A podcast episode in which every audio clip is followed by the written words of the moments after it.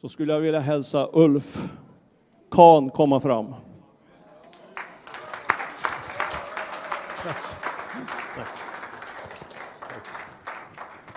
En dyrbar broder, som jag sa i inledningen. Vi är så glada att du är här. Jag med. Ordet är ditt. Tack så mycket. Varsågod. Tack. Då är det det här med tekniken. Min son är ingenjör och jag är teknisk idiot. Men jag kanske kan sätta på en TV, vi får se. Kanske.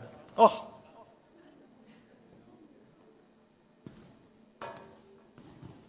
Nu vet jag inte vad jag ska göra däremot. Där tog min expertis slut.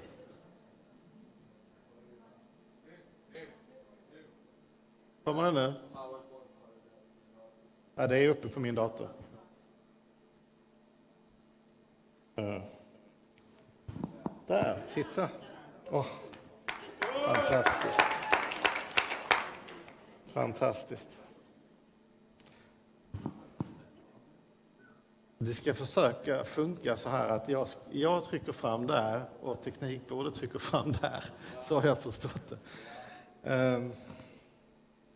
Ja, det är ju en väldigt speciell tid. Och när, jag har ju kommit hit vid den här tiden på året några gånger nu. Det brukar alltid bli av någon anledning i november. Var det nog inte första gången det är på fars dag faktiskt. Jag tror jag har sjungit för far förut här. det är bra. Um, när jag kommer hit annars brukar jag ju tala mest om um, det bibliska budskapet, om, om olika aspekter av hur Eh, Gud har kallat Israel eh, till sitt folk och vår uppgift och vår roll och även relationen till alla kristna vänner förstås. Och det var väl, jag vet inte hur långt vi hade kommit när vi bestämde det här datumet, men så kom ju det här kriget då och det gör ju att allt blir helt annorlunda. Och det är något som fullständigt konsumerar oss judar just nu vi, över hela världen. Vi är helt eh, fulla av detta och eh, många, många olika känslor och upplevelser kring det här. Så en fråga som jag brukar få det är, det är den här. I alla fall av vänner. Många judar i, i Sverige och runt om i, i världen upplever också att många icke-judiska vänner inte hör av sig och förstår någonting. Det har jag också, det upplever jag med. Jag har ju en del icke-judiska vänner som är gamla goda vänner och som jag undrar var, hur kommer det sig att ingen ringer? Eller, eller ingen ska inte säga. Hur kommer det sig att vissa inte hör av sig? Man kan alltid skicka ett sms. Jag förväntar mig inte en, en timmes samtal med psykologiskt stöd, men alla kan ringa, alla kan skicka ett sms, alla kan skicka ett mejl, alla kan chatta, alla kan göra någonting. Och det vet vi alla, att går vi igenom lite svåra saker så är det väldigt bra stöd. Att någon helt enkelt frågar hur mår du? Ehm, för att vi vet ju att vi kan lita till oss själva. Vi måste ju ha vänner utanför vår egen grupp också. Så ehm, man kan säga att den, den Israel och den judiska världen idag går igenom en massa olika saker. Det, det, här är väl en sammanfattning av alltihop. Ni kan ta nästa bild. Ni får hänga med lite vad jag klickar fram och så klickar ni fram precis samma. Så det är ju en kombination av olika saker som vi känner. Ehm, och ibland är det mer av det ena, ibland är det mer av det andra. Ehm, och det är mycket svåra saker, jag kommer att komma in mer på det. Men, men också så att vi faktiskt är eh, samlade som, som ett folk. Och det är ju så när man går igenom en kris, vilket vi gör nu. Alltså, och då menar jag inte Israel går igenom, jag menar det judiska folket internationellt, var vi än lever så går vi igenom en enorm kris just nu som handlar om väldigt många olika saker. Eh, och nu är vi ju enade. Hade, jag stått här för två månader sedan så hade folk frågat den där juridiska konflikten i Israel, vad handlar det om egentligen? Vad är det alla demonstrerar mot? Vad är det Netanyahu vill göra? Vad, vad demonstrerar folk? Vad är folk så upprörda över? Och så har jag försökt förklara det. Och allt det där är liksom passé nu. Därför att det handlar faktiskt om stora värden här. Det handlar om Israels existens. Och det handlar om det judiska folket, inte överlevnad, för det är klart att vi överlever, men, men saker ställs på sin spets. Mer än det kanske gjort på 75 år faktiskt. Så jag tänker inte visa några bilder och filmsnuttar och sånt där från vad som har hänt. Eh, det ligger inte, i, eh, det ligger inte för oss att, att ehm, eh, bingea eller att fördjupa oss i vidriga saker. Eh, vissa andra tycker det är väldigt fint att göra. De som inte gillar oss gillar att sprida sitt hat och hur lyckliga de är när de mördar folk. Vi tycker inte det finns något ändamål, självändamål att visa mördade, dödade och brända människor. Jag visar ingenting mer än att alldeles i slutet kommer det vara en film där vår världsordförande och några till besöker en av kibbutzerna som drabbades i södra Israel. Och där kommer ni se en del bilder för hur det ser ut, eller film för hur det ser ut. Så vad var det som hände då den 7 oktober som, som är så eh, svårt? Eh, egentligen saknar vi ju ord för vad som eh, hände eh, terrorattentat är för lindrigt. Pogrom vet jag att Israels ambassadör har använt. Alla vet inte vad en pogrom är, men det var sånt man höll på med på medeltiden mot judar och kanske fram till slutet av 1800-talet, början av 1900-talet. Det vill säga eh, ett gäng vidriga antisemiter, kosacker, och vad det kunde vara, stormar in i någon judisk by någonstans i Ryssland och så, och så, ja, så plundrar de och våldtar och dödar och, och, och, sen, och sätter saker i brand och sen drar de. Det här är mycket värre än det. Eh, jag vet inte vad rätt ord Israels ambassadör har använt ordet pogrom. Jag vet inte vad rätt ord är. Kanske massaker. Men det var en målmedveten attack mot civila. Det var det de gjorde. De visste precis vad de gjorde. Och det finns ju nu tillfångatagna Hamas-terrorister i Israel som är, jag som är utfrågade och som öppet säger att vi fick order att döda så många vi kan och sen ta oss därifrån. Och så frågar intervjuaren, skulle ni göra några skillnad på män, kvinnor, barn, äldre, soldater? Nej, det skulle vi inte. Och det här är ju inte, det är bra att de säger det rakt ut. Det här kan ni hitta eh, utan problem på nätet. Eh, via Jerusalem Post till exempel. Um, det är ju ingen överraskning egentligen, för vi vet ju vilka krafter det här är. Utan det är ju annat som är överraskande med det här. Och just det här att de verkligen mördade från småbarn till gamla. Genom vårt arbete stödjer vi bland annat äldreboenden i Israel för fattiga äldre. Det var en, en grupp äldre i Sterot som var på en utflykt med en buss, fick punktering på vägen. Så de står där och chauffören måste ringa och försöka fixa någon som ska hjälpa dem byta däck. Under tiden kommer Hamas-terroristerna och mördar varenda gamling på bussen. Varenda gamling på bussen.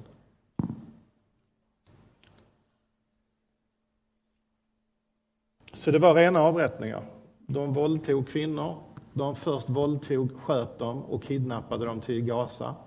Det var massvåldtäkter. Det var barn som bands ihop med, med sina föräldrar och dödades. Det var barn som tvingades se hur föräldrar mördades och sen togs barnen som kidnappade till Gaza. Alltså det här är vidrigheter, verkligen. Och då jag vet inte om ni har följt i början av efter det här, alltså 7, 8, 9 oktober. Någon gång där så var det en intervju i Aktuellt eller någonstans med den här svenskfödde militärtalesmannen för IDF, Jonathan Conricus. Han var då med via länk och så hade de klippt in vad Israels försvarsminister hade sagt. Han hade kallat de här Hamas-terroristerna för odjur. Och det tyckte hon i studion var väldigt, verkade orimligt att kalla dem för odjur. Och så frågade hon Jonathan Korikos, vad tycker du, är, är de här, är de odjur? Och då sa han, det var väldigt snällt sagt mot djuren. Att kalla dem för djur eller odjur, för så här gör ju inte djur. Eh, så så måste man se på det. Vi kan ta nästa eh, bild. Det här är lite mer hårda fakta. Ni vet att det har sagts att det var 1400 som mördade. Faktum är att det har kunnat tas ner till 1200 nu i dagarna. Varför det? Därför att det har tagit en dryg månad att identifiera alla mördade, därför att de har mördats på så bestialiska sätt. Så att reda ut vad det är för kroppar som har legat och DNA-testa har tagit så lång tid. Och det visar sig att 200 av dem man trodde var israeliska mördade var i själva verket Hamas-terrorister som var dödade. Så man har kunnat dra ner siffrorna, vilket ju är fantastiskt, men fortfarande 1200 mördade. Och det är faktiskt så att så många judar har inte mördats på en och samma dag sedan Förintelsen. Det är faktiskt exempellöst. Och ni ser 6 900 skadade, 244 kidnappade. Fyra av dem har släppts. Eh, en har man eh, lyckats befria, en ung kvinnlig soldat. 239 är kvar. 33 av de kidnappade under 18 år. Den yngsta var 9 månader och är nu 10 månader. De befriade, eller släppte ju två kvinnor som var 79 och 85 år, som ni kanske vet. Deras män har de fortfarande kvar. 9000 raketer har skickats mot Israel och då är det viktigt att säga att det fortfarande skickas raketer. Om ni vill ladda ner någon app som håller koll på det så finns det ju en Red alert-app där du kan se, få omedelbara aviseringar på när raketer skickas mot Israel och hur det går med de raketerna. Och 233 000 israeler har evakuerats, framförallt södra Israel men också norr som ni kanske vet för att Hizbollah finns ju där uppe. Ja, så det här är vad de har gjort. Och för att förstå hur nära vi är varandra i det judiska folket. 1400 eller 1200 mördade, det är väldigt mycket folk. Alla känner någon som känner någon. Även jag känner någon som känner någon. Min, min dotters, en av min dotters bästa vänner är vän med, eller var vän med en av de mördade unga flickorna som var med på videos i början av allt det här. Ni kanske kommer ihåg att man visade hur en ung kvinna som ligger på ett lastbilsflak och bara har trosor på sig och ligger till synes liv, livlös på flaket. Eh, och de slår på henne och de skriker Allahu Akbar och skjuter med kulsprutor i luften för hon har tagits till Gaza. Eh, och då visste man inte om hon levde eller var död.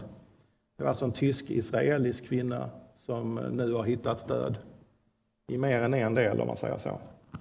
Eh, och hon var alltså god vän till en av min dotters bästa vänner och studerade Israel samtidigt.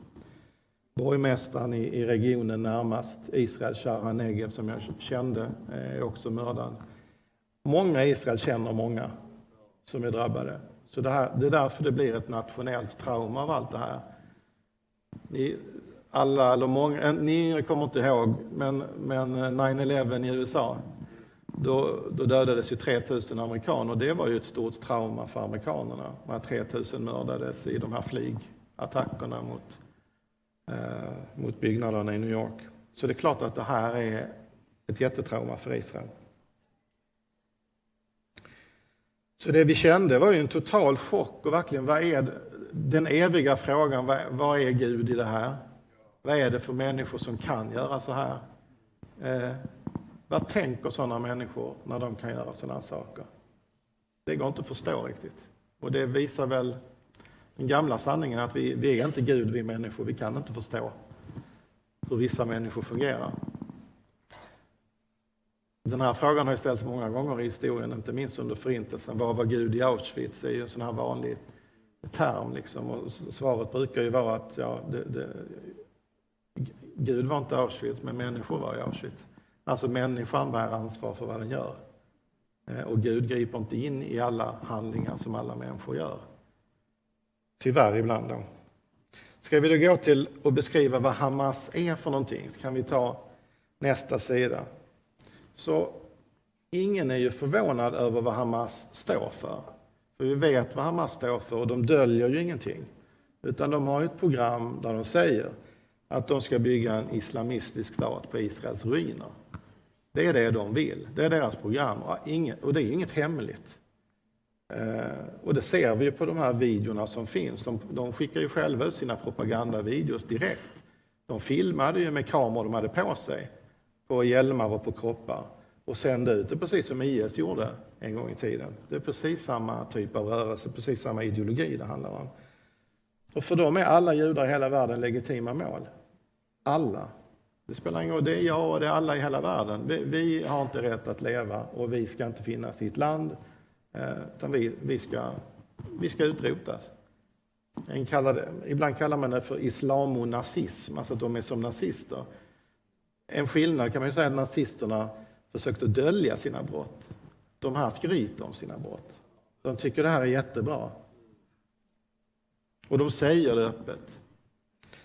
De tycker att judar ligger bakom allt ont i världen. Vi ligger bakom, och det de menar med ont är till exempel franska revolutionen, det låg judarna bakom. Vi ligger bakom eh, alla problem i världen. De första världskriget var det vi som låg bakom, andra världskriget var det vi som låg bakom.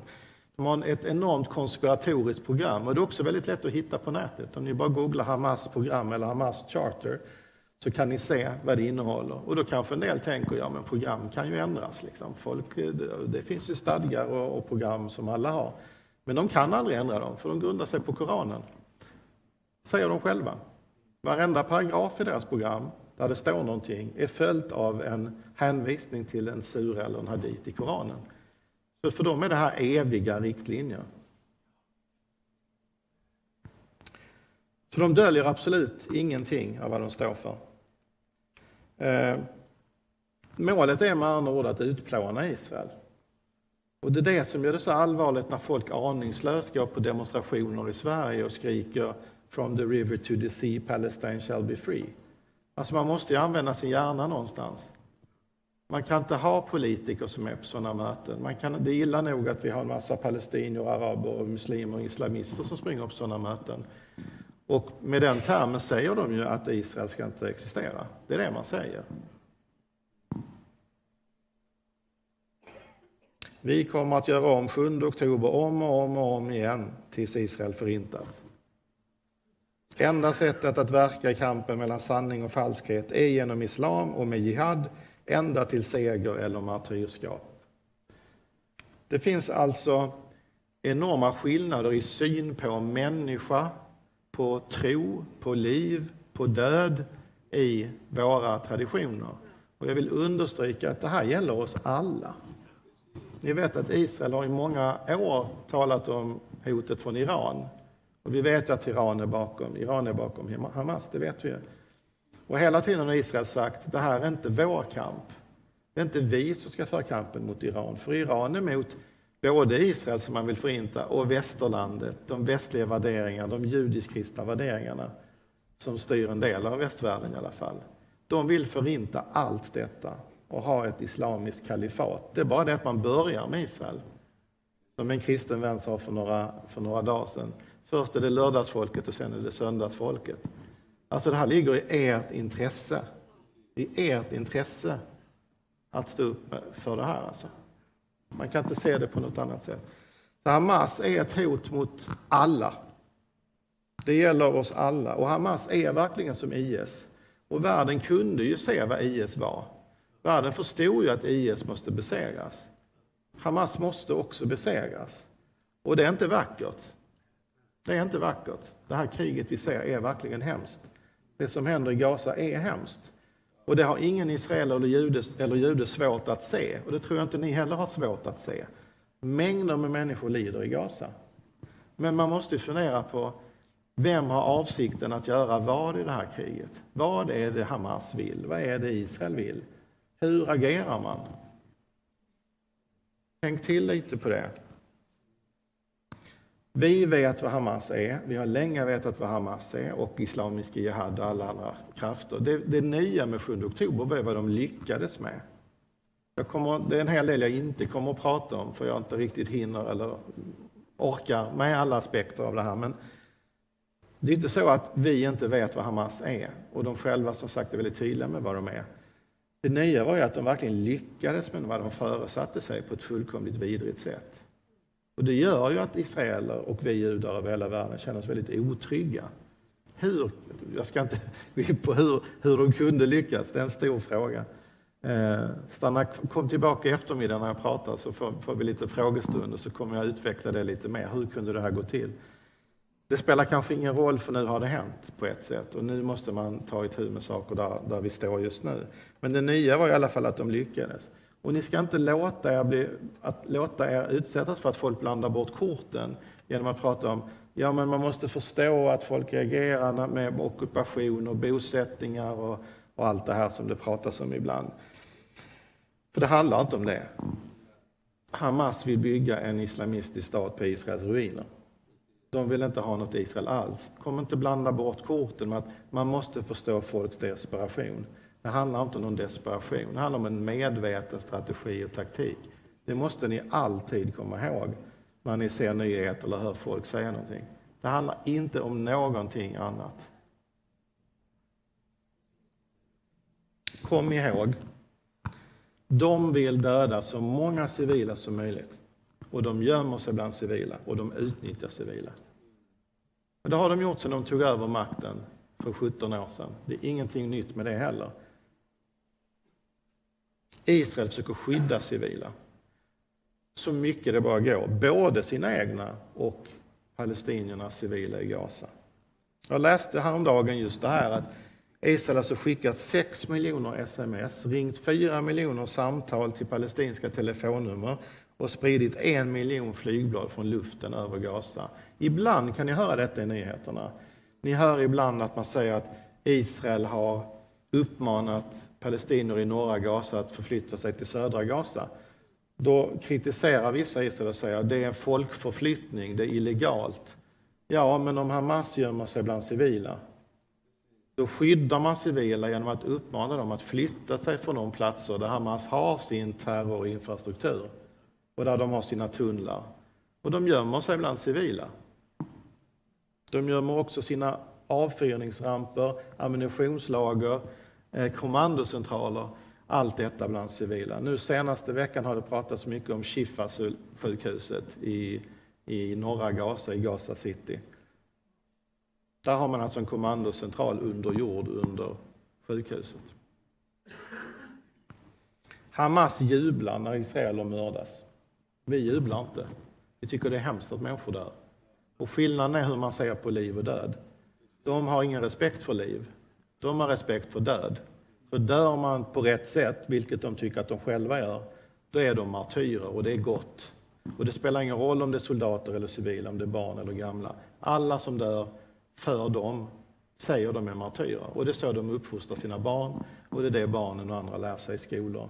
Och det finns i skolor, det finns i moskéer, det finns på tv, det finns i deras nyheter, det finns i deras skolor. Som vi betalar genom att vi skickar pengar till UNRWA som driver skolorna i Gaza.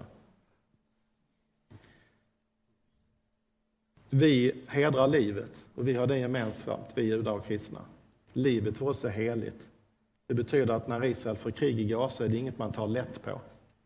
Man tar inte lätt på att civila dör. Man tycker det är sorgligt att civila dör. Men man måste lägga skulden där den hör hemma.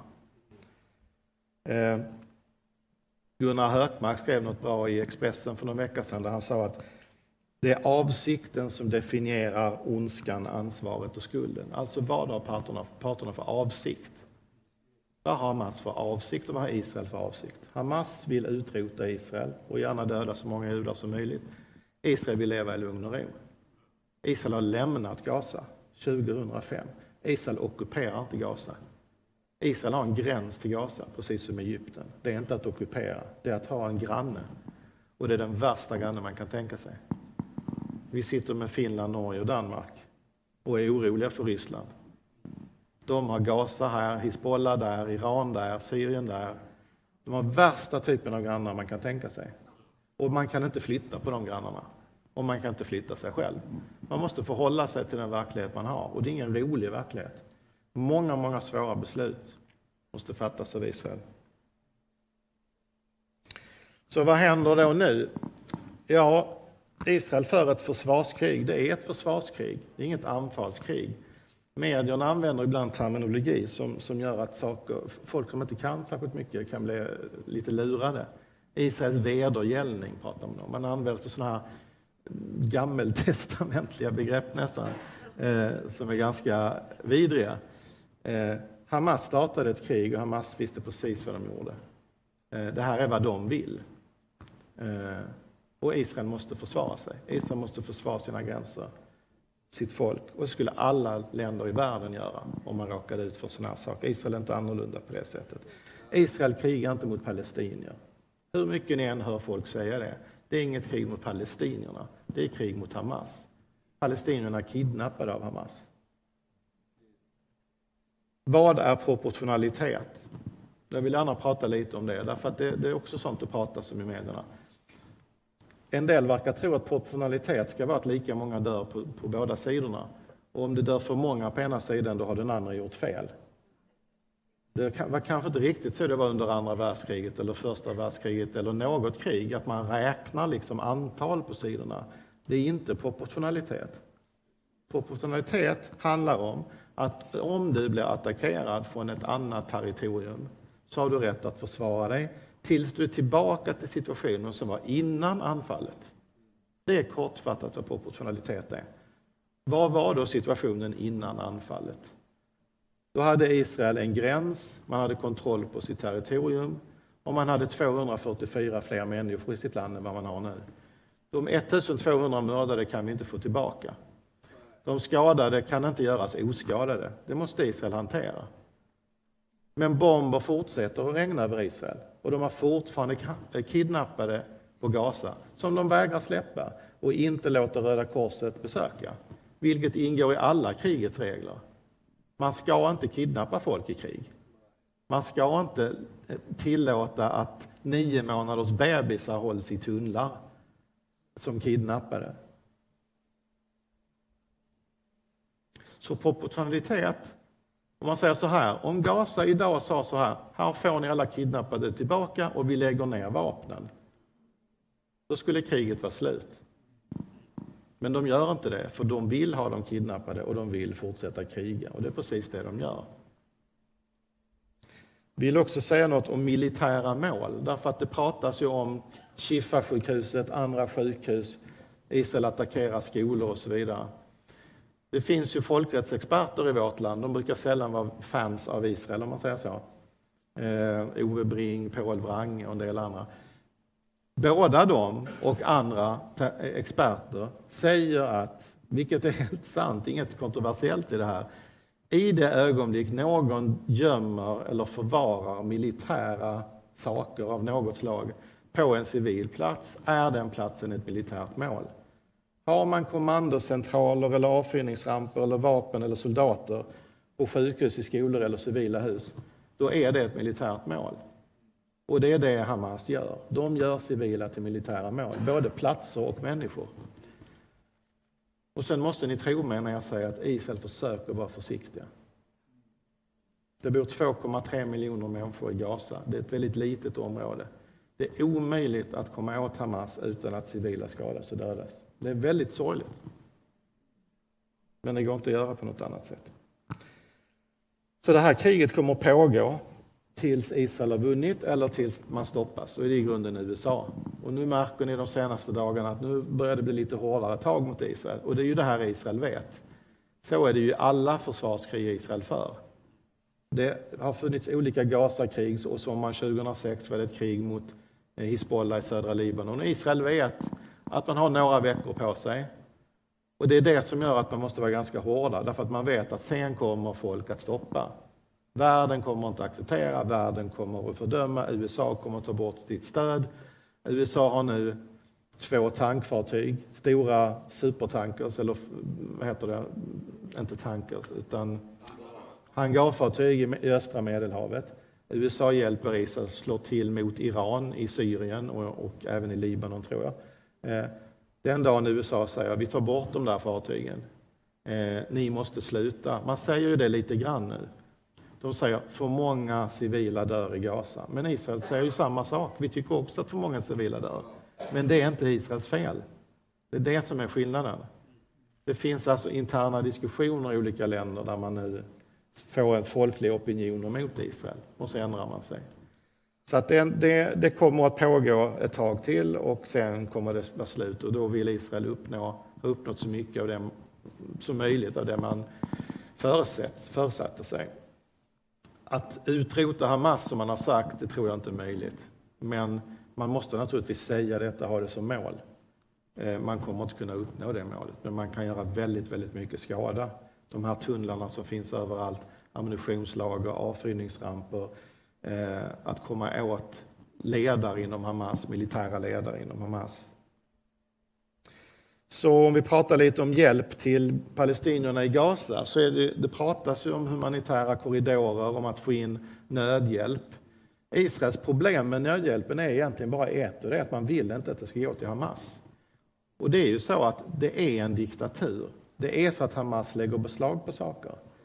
Det är därför man inte har vatten så det räcker. Därför att bränsle som ska användas till generatorer för att rena saltvatten i Medelhavet så att man, det blir drickbart vatten, det bränslet lägger Hamas beslag på. Då blir det inget bränsle till generatorer, då kan man inte rena vatten, då har man inget vatten. Det är inte så att Israel stoppar vatten från att komma in i Gaza. Israel svarar för mellan 7 och 10 procent av vattenleverans av det vatten som behövs eller som används i Gaza. Så när man säger att det är problem med vatten i Gaza, man har inte tillräckligt, då ska ni veta vad det beror på. Det är också så att de använder vattenledningsrör till bombrör istället. Det här är vad Hamas gör, så man stjäl saker, både mat, medicin och annat. Och då kan man bli lite orolig nu när nu har Sverige ju stoppat biståndet till palestinska myndigheten eller pausat det man kallar för utvecklingsbiståndet. Det är väl jättebra. Det var väl på tiden. Det tog 28 år att göra det. Under tiden har vi gett miljarder, vi som sitter här, i skattepengar till de terroristerna. Ursäkta att jag säger det. Nu har Sverige beslutat att det är 150 miljoner i humanitärt bistånd. Och då träffade jag Mikael Oscarsson i riksdagen i förra veckan och frågade honom Vet du hur de där 150 miljonerna ska slussas vidare? Vem får de där 150 miljonerna? UNRWA, säger han. Ja, det, det är ju Hamas alltså. Man måste förstå att UNRWA är en FN-organisation. När de verkar i Gaza, det är inte så att det kommer FN-människor utifrån och bor i Gaza och gör saker, utan det är lokalanställda. Vem tror ni bestämmer vilka de är? Vi måste ju ta bort, vi kan inte ha den här blindfold, vi kan inte ha den här ögonbinden. Vi måste förstå att på ett sådant område, område är som vilken hemsk diktatur som helst. Det är som att stödja Mugabe i Zimbabwe ungefär. Man måste ju fatta att ger man pengar till Zimbabwe på den tiden han styrde, då ger man till Mugabe. Och så blir han mångmiljardär. Om vi ger pengar via UNRWA till, till Gaza, då kommer det gå till Hamas. Det gör dem starkare och förlänger kriget och gör en fara för Israel framtiden. Man vill väl, men man fattar faktiskt inte vad man gör. Det är enormt sorgligt och beklämmande. Man vill hjälpa dem som är i behov, individerna. Man vill inte hjälpa Hamas. Och därför säger Israel ibland ifrån när det handlar om att få in humanitärt bistånd. Och ni ska ju veta att det är inte bara Israel som gör det. Det är inte så att Egypten hjälper till. Egypten vet precis vad det handlar om. Egypten har också en gräns till Gaza. De släpper inte in ett jota över gränsen. För de hatar Hamas och är livrädda att om de till exempel öppnar sin gräns för palestinier att komma in i Egypten så får de in Hamas-terrorister med de där människorna. Tror ni Egypten vill ha dem? Det är klart de inte vill. Så därför har liksom Israel sitter med Svarte Petter här. Det är enormt problematiskt. Världen ropar på vapenvila och Israel säger vi, vi kan inte ha någon vapenvila förrän gisslan är släppt. Det tycker jag är högst rimligt. I, hur brukar krig sluta? Vi måste inse att det här är ett krig och krig är inte vackra, krig är fula. Människor skadas och människor dör. Någon startar ett krig, någon besvarar, man krigar ett tag. Hur slutar det sen? Antingen ger en upp eller så blir det någon slags stillestånd på något sätt. Israel vill naturligtvis besegra Hamas. Hamas fortsätter att strida och då kommer kriget att fortgå. Men skulle Hamas släppa gisslan, då skulle situationen bli helt annorlunda. Hade de varit smarta och velat ha fred, då hade de släppt gisslan.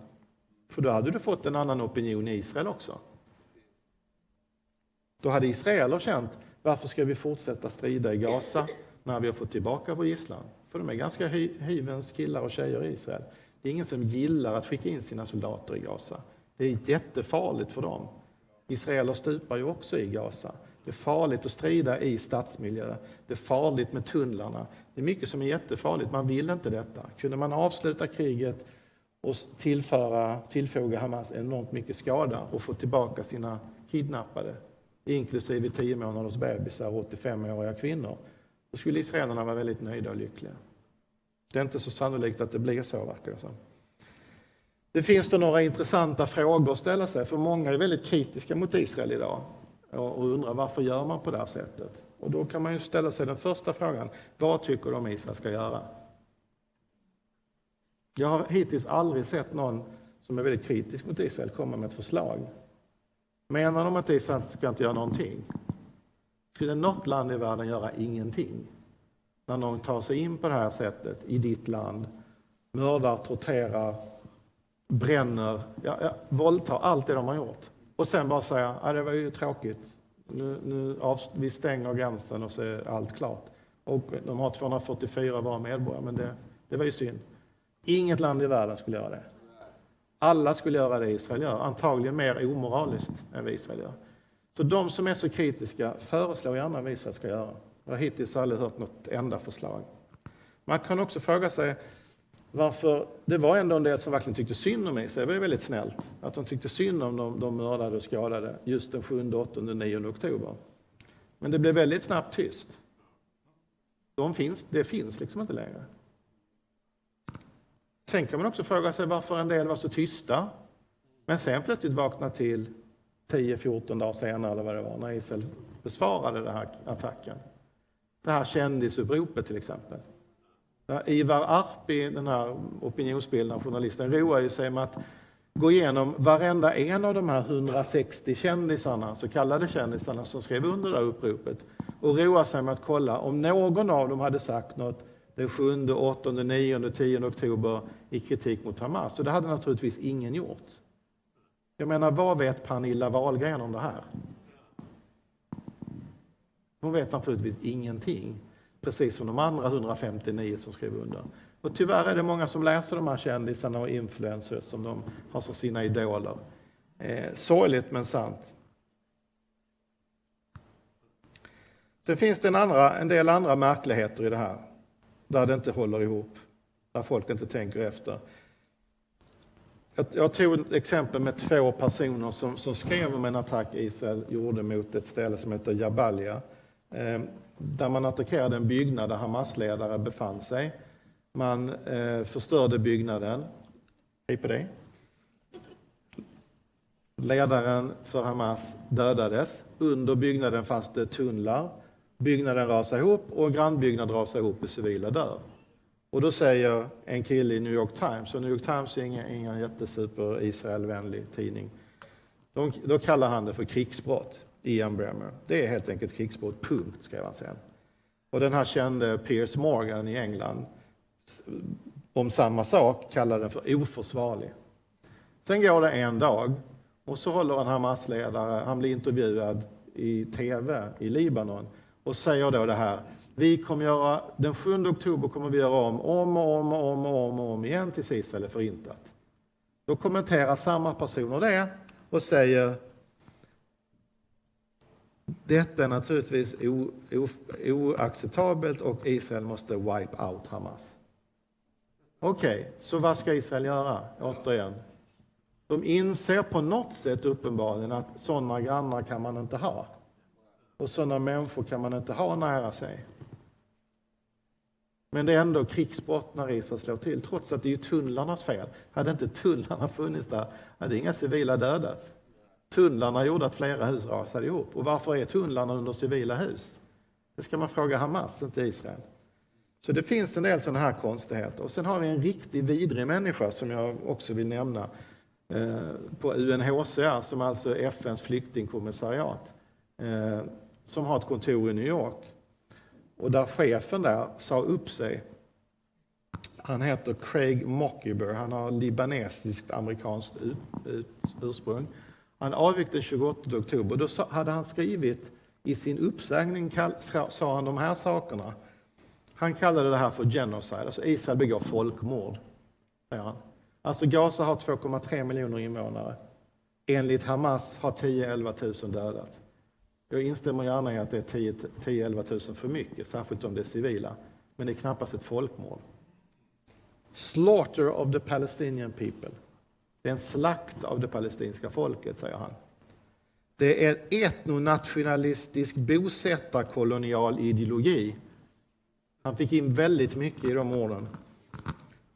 Det, den sista lämningen av de infödda, det infödda palestinska livet i Palestina. Indigenous betyder egentligen att det är en ursprungsbefolkning.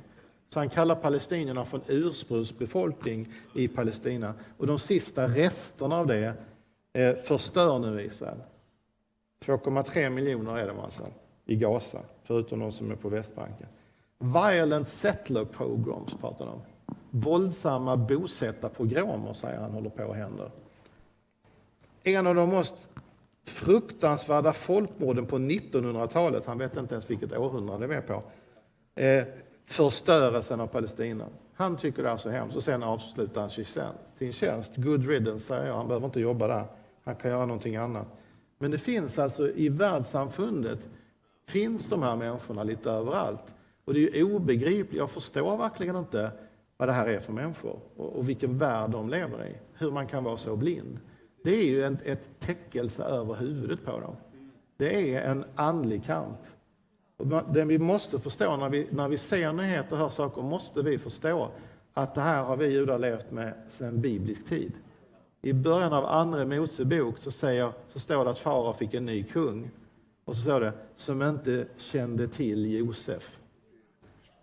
Och sen började slaveriet av judarna i Egypten. Och så har vi Esters bok, och så har vi andra exempel. Och så har vi urkyrkan, och så har vi islam, och så har vi från högerextrema, vi har från vänsterextrema, vi har nazismen. Alltså det är inget nytt. Vi känner igen det här. Va? Man måste se det i det skenet. Det är väldigt lätt att vi bara ser nuet och inte tänker tillbaka. Men på det, på det sättet finns det en logik i hur människor är helt ologiska och har ett orimligt tänkande kring vad judar är, vad Israel är, vad som är rätt, vad som är fel. Jag kan ta ett litet exempel som jag läste av en forskare i Sverige som heter Christer Mattsson. Jättekänd forskare på Segerstedt-institutet i Göteborg som forskar om antisemitism. Och han kommer ju fram till att även i Sverige finns det folk som uttrycker sig antisemitiskt. Han är en forskare. Han inte, står inte som jag och håller en massa känslomässiga tal. Utan han tittar på forskning. Vad är judehat? Vad är antisemitism? Från vilka håll kan det komma? Hur känner vi igen antisemitism? Och då säger han så här. Jag håller många seminarier som handlar om antisemitism. Och ofta när jag gör det så säger folk, varför pratar vi bara om antisemitism? Varför pratar vi inte om annan rasism och förföljelse av andra grupper och islamofobi och hbtq och sådana där saker? Det kan folk säga och han måste förklara varför judehatet är något unikt som är ett sånt gammalt hat, så irrationellt hat som återfinns på så många ställen i samhället. Från yttersta vänster till yttersta höger. Det finns bland kristna och det finns bland muslimer i, i hög utsträckning.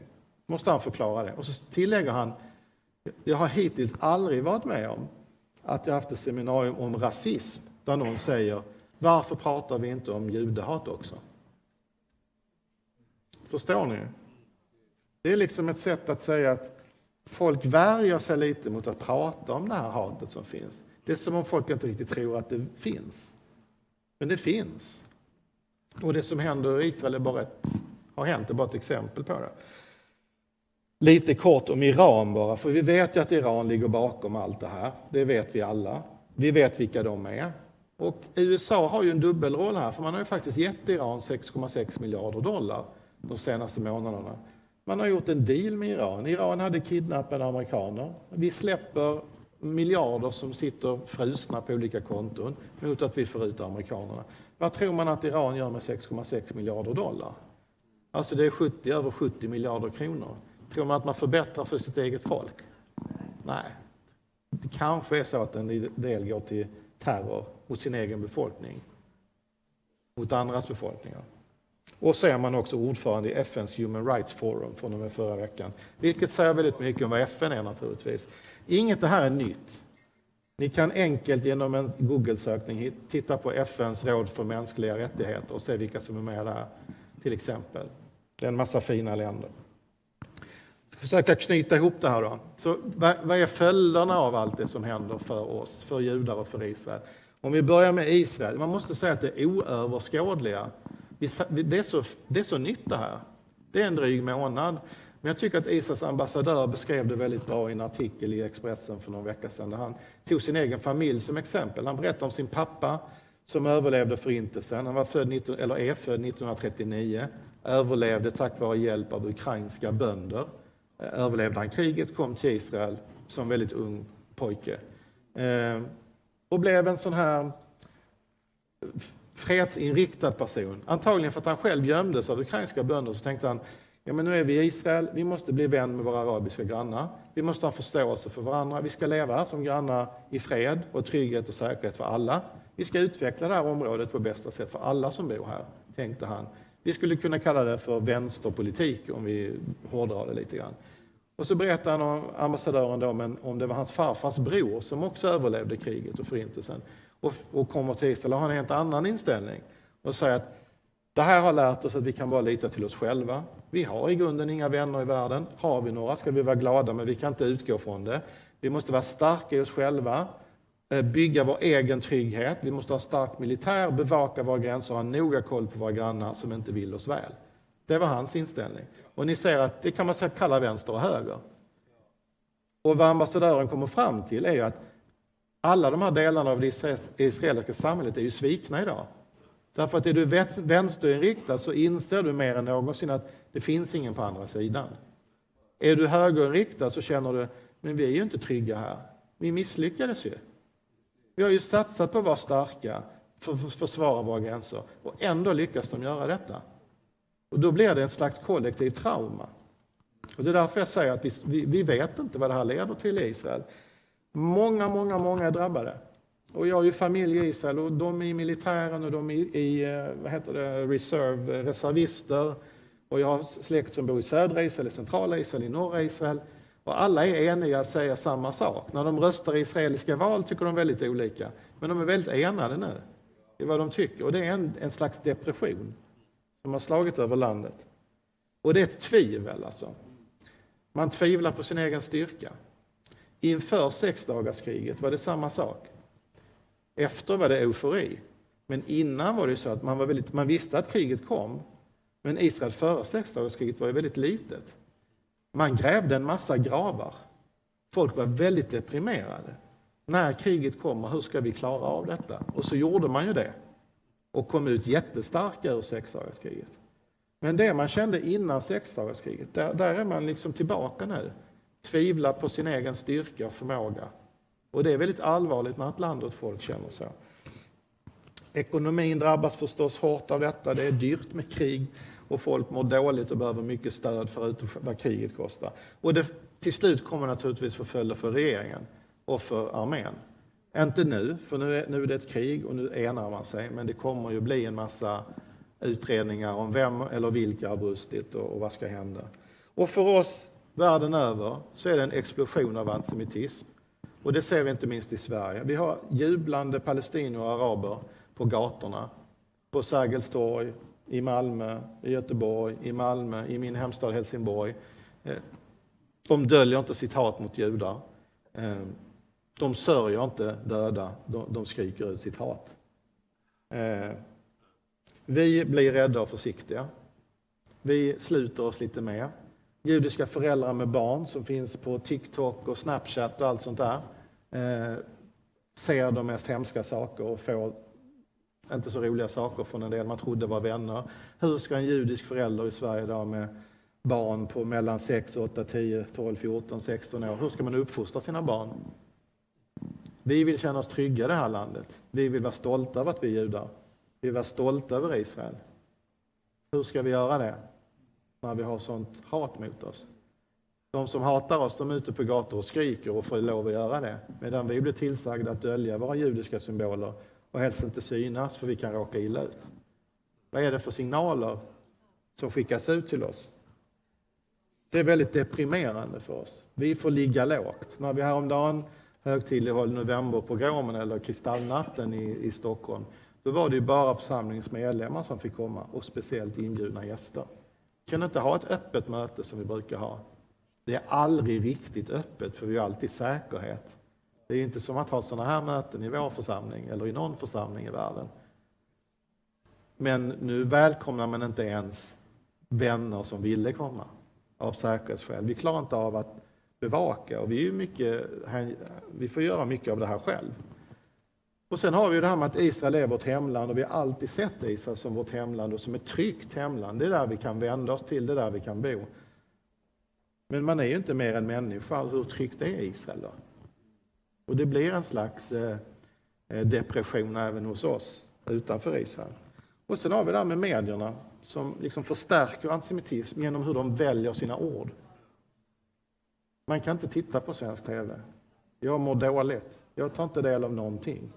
Utan jag tittar på internationella. Jag följer mest israeliska medier. Eh, och de, det finns många, jag kan, om någon vill ha exempel så kan jag ge det sen, men det finns många bra källor, både tidningar och officiella källor och andra som man kan ta del av. Så det här är ju exempel på vad vi har sett eh, i form av hat världen över, som jag redan har nämnt. Då. Fridays for Future kom till. Judar jagas på en flygplats i Dagestan av muslimer som stormar en flygplats för att det kommit en flyg, ett flyg från Tel Aviv. Och nu ska de jaga judar. Eh, min dotter som är i Washington DC just nu ringde hem och grät den 9 oktober därför att då var det ju våldsamma antiisraeliska demonstrationer ett kvarter från där hon bor. Vi talar om två dagar efter den här attacken. Vi talar om USA, vi talar om Washington DC, samma stad där Biden höll ett fantastiskt tal till stöd för Israel. Vad gör de här idioterna, de här vänsteraktivisterna, för det var det det var. De skränar mot Israel vid ett judiskt museum där det inte finns en människa på kvällen. De går inte till Israels ambassad. De går till ett judiskt museum som är tomt och skriker mot Israel. Det är precis samma sak som den här gruppen i Malmö förra lördagen som ställer sig på andra sidan gatan för synagogan när vi ska fira vår gudstjänst på lördag morgon och bränner israeliska flaggor och så säger de nej men det har inte med judarna att göra, vi protesterar mot Israel. Varför ställer ni er på andra sidan gatan från synagogan? Ställ er någon annanstans och skrik då. Så det finns väldigt mycket hemskt som händer runt om i världen. Och det här citatet håller ju fortfarande som Golda Meir sa för 50 år sedan. Om araberna la ner sina vapen idag skulle det inte finnas något mer våld. Om judarna la ner sina vapen idag skulle det inte finnas något Israel. Det är fortfarande lika sant 50 år senare. Ingen skillnad. Ska vi inte ha något bibelcitat? Jag vill påminna er om det här också. När ni tänker på hur världen ser ut. Det här är Israels omvärld. Tänk på det. Det är inte bara Israel och Gaza där. Det är någonting större än det. Ska vi avsluta med något hoppfullt? Man måste säga allt kommer ju sluta bra, eller hur? Vi är troende, men är det någon här som inte är troende? Nej, det var ju för väl det då. Alla här är troende. Då vet vi att det slutar väl. Ett, förutom psalm 121 som är väldigt tröstande så har jag nu fastnat för, ja, jag ska ta det här också. Det här var vad en judinna i Malmö sa för två år sedan. Apropå politiker som säger rätt saker ibland och sen glömmer. Håll ner era fina tal så flyttar vi så länge. Och de flyttade från Malmö till södra Israel, till Ashkelon. Och där har det alltså regnat tusen raketer över den staden senaste veckorna. Men de bor kvar ändå. Det är Jesaja 54, 17. Inget vapen som smids mot dig ska ha framgång och varje tunga som angriper dig ska du i domen döma skyldig. Detta är Herrens tjänares arvedel och deras rättfärdighet kommer från mig, säger Herren. Vi måste ändå hitta stöd och tröst och det finns i vår skrift. Även när det är, och kanske speciellt när det är som jobbigast. För just nu känns det som vi, vi är i en djup grop, vi är i ett mörkt hål. Det judiska folket och Israel. Och, och vi ser knappt ljuset där uppe. Och vi ska försöka gräva oss upp ur det där hålet på något sätt. Och insidan är lerig och vi får inte grepp. Vi kommer inte riktigt upp, men vi kommer att komma upp. Den här leran kommer att stelna, vi kommer att hitta grepp, vi kommer att ta oss upp och vi kommer att bli starkare än vi någonsin har varit. Men det, jag kan inte uttrycka mig på ett annat sätt än jag gjort idag, för där står vi nu. Sen vad som händer om en månad, två månader, ett halvt år, ett år, då är vi någon annanstans. Men här står vi idag. Det är väldigt sorgligt och deprimerande, men jag kan inte, jag kan inte tala på ett annat sätt med gott samvete. Eh, vi ska se den där lilla filmen, eh, så ehm, slutar jag där. Tack för ert tålamod. Jag har pratat jättelänge nu. Tack för att ni stod ut.